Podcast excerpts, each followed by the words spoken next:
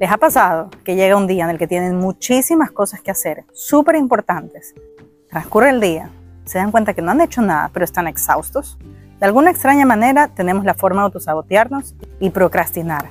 ¿Qué significa esto y cómo podemos evitarlo? Bienvenidos a este nuevo capítulo de Todo se aprende con Inesme. En este episodio revisaremos cómo no procrastinar y cómo lograr cumplir nuestras metas de manera eficiente. Porque en la vida no todo se enseña, pero todo se aprende es importante primero definir la procrastinación y separarlo, diferenciarlo de cuando no hacemos las cosas porque no nos gustan o porque tenemos pereza o porque queremos hacerlo de una forma más fácil. La procrastinación es una forma de evitación, es una forma de manejar la angustia. Cuando algo nos produce angustia, buscamos mecanismos de defensa para evitar enfrentarlo, entre eso es la procrastinación. Dicho de otra forma, no hacer lo que tengo que hacer por irme al cine o por irme de compras o por quedarme comiendo, no es procrastinación, es vagancia. Entonces definamos, ¿cuándo aparece la procrastinación? ¿Cuándo aparece esa angustia que queremos evitar? Puede aparecer cuando no sabemos en detalle qué es lo que tenemos que hacer. Cuando hay incertidumbre, preferimos evitarlo y sacarle la vuelta.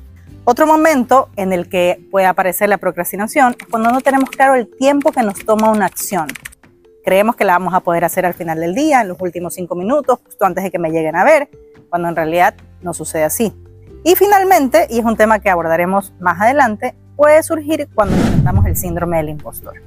Ante estas situaciones, y cuando sabemos en qué momento nos ataca la procrastinación, es importante determinar cómo podemos evitarla. Una forma de evitarla, la óptima, la que dicen los libros, con la que todo debería funcionar bien, es con la organización adecuada cuando podemos esquematizar las tareas que tenemos que hacer, priorizarlas de manera adecuada en función de nuestros propios objetivos y metas, vamos a hacer las cosas en su debido momento, vamos a controlar esta angustia que puede surgir ante lo desconocido y vamos a obtener los resultados esperados. Pero la vida real no es tan organizada como el esquema de una agenda. Cosas que nos pueden ayudar a lograr conquistar nuestras metas sin quedarnos en la procrastinación es, por ejemplo, dividir las tareas en acciones más pequeñas, que nos provean gratificación más inmediata. Esto alimenta nuestro sentido de logro y nos incita a seguir buscando el objetivo. Otro consejo, estrategia o tip que nos puede ayudar es funcionar o acostumbrarnos a funcionar con un cronómetro. A veces la gente procrastina porque le gusta sentir la adrenalina de dejar todo para último minuto y hacer las cosas con presión. Cuando tenemos un cronómetro que nos marca que el tiempo se acaba, aunque en realidad no se acaba y podamos dosificarlo de mejor manera, nos ayuda a sentir ese sentido de urgencia y poder organizarnos mejor.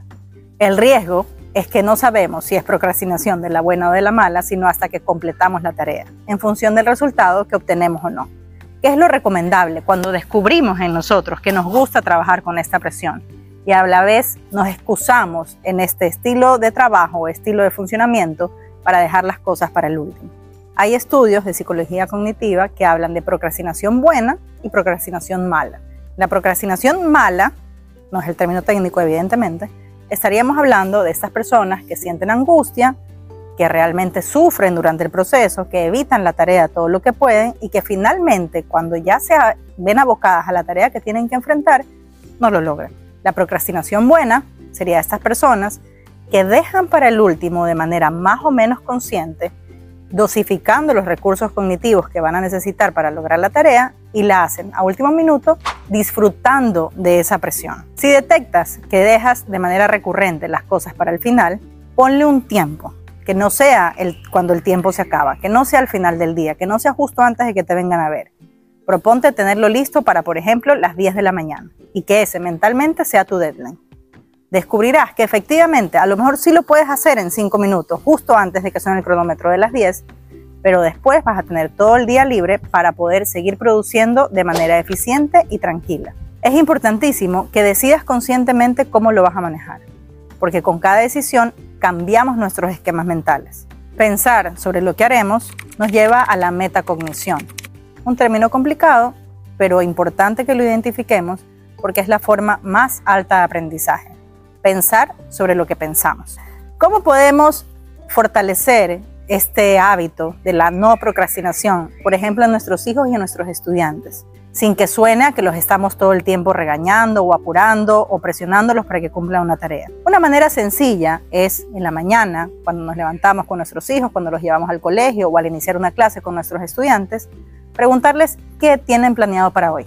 El hecho de que ellos sean conscientes, a veces simplemente el horario de clases que van a transcurrir durante el día y lo que se espera en cada materia, los va a llevar a organizarse mejor y a lograr sus objetivos. De manera ideal, al final del día o al final de la clase, volver sobre esta pregunta y evaluar qué cosas se consiguieron, qué cosas no se consiguieron y qué camino tomaron sus acciones. Con los más pequeños, que a lo mejor no se ubican todavía en la secuencia del tiempo y el espacio, ayuda mucho a organizarlos de manera visual, con un tablero donde vean las rutinas del día y los planes y proyectos que ellos mismos, acorde a su edad y a sus intereses, se puedan plantear. Finalmente, seamos flexibles y sensibles con nosotros mismos. A procrastinar, como todo en la vida, se aprende. Y es importante que nos demos el espacio de descansar, de recuperarnos, de dejar ciertas cosas pendientes y entender que la procrastinación se va a acabar y sobre todo la angustia que nos genera se va a acabar cuando dominemos el arte de priorizar. Entrenemos nuestro cerebro y como decía Jack el Destripador, vamos por partes, porque a no procrastinar también se aprende. Gracias por ser parte de esta comunidad en la que todo se aprende. Recuerda seguir este podcast en todas las plataformas, activar la campanita de notificaciones y mantenerte en contacto conmigo a través de los comentarios.